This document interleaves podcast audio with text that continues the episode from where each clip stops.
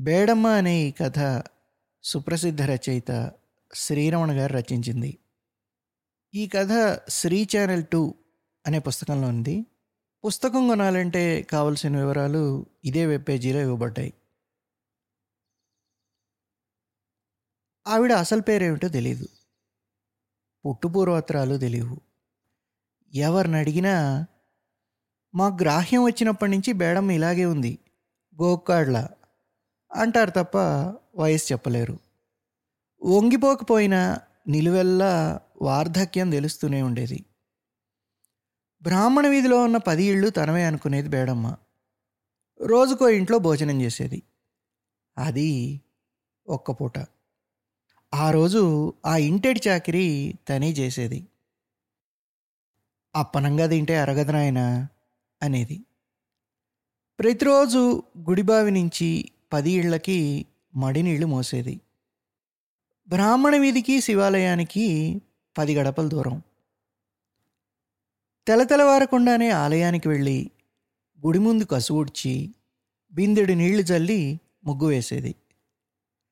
తను తలారా నీళ్ళు పోసుకుని ఆనక గుడి బయట నంది బొమ్మని కడిగి నిక్కబొడుచుకున్న నంది చెవుల మధ్య కాసిన పూలు పోసి మూసి ఉన్న తలుపుల్లోంచి చంద్రశేఖర స్వామికి దండం పెట్టుకునేది బేడమ్మ. కళ్ళాపు జల్లులకు ధ్వజస్తంభం మీది చిలకలు పిచ్చుకలు నిదురులేచి మేతలకు బయలుదేరేవి. ఆ అలికిడికి ధ్వజస్తంభపు చిరుగంటలు ఉలిక్కిపడేవి. రాలిన జువ్వి పూరేకుల్ని చూసి బియ్యపు గింజలు అనుకుని పిట్టలు ఆశగా చెట్టు కింద వాలేవి నిద్రమొహాలతో. కాదని తెలిసి టపటపా రెక్కలు కొట్టుకుంటూ గుంపుగా ఎగిరిపోయేవి.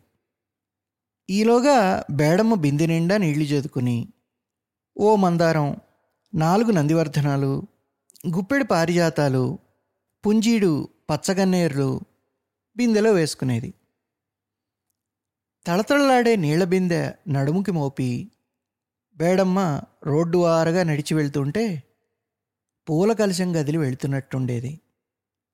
ఆ పసిపొద్దు కిరణాలలో బిందెలో పూలు నీళ్ళ కుదుపులకి లయలు హొయలు ఒలికించేవి.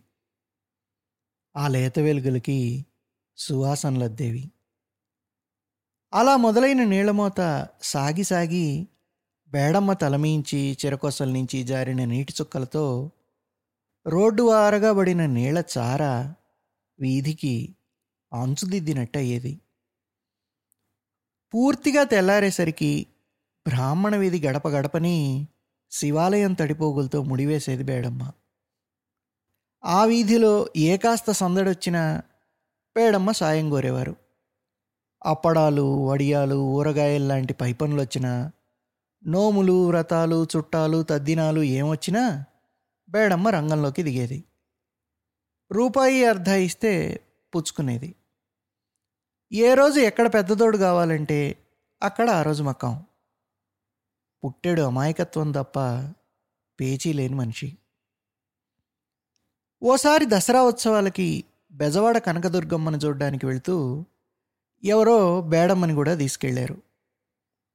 ఊరి పొలిమేర దాటడం బస్తీ చూడడం బేడమ్మకి అదే మొదటిసారి. వచ్చాక అక్కడి వింతలు విశేషాలు అనేకం చెప్పింది. అక్కడ బారెడు బారెడు అరటి తోటలకి వెలట్రీ తగిలించి వెలిగించారు నాయన. అది వెలుగంటే వెలుగు కాదు వెన్నెల అని ట్యూబ్లైట్లను గురించి చెబితే అందరూ నవ్వుకొని మళ్ళీ మళ్ళీ చెప్పించుకునేవారు.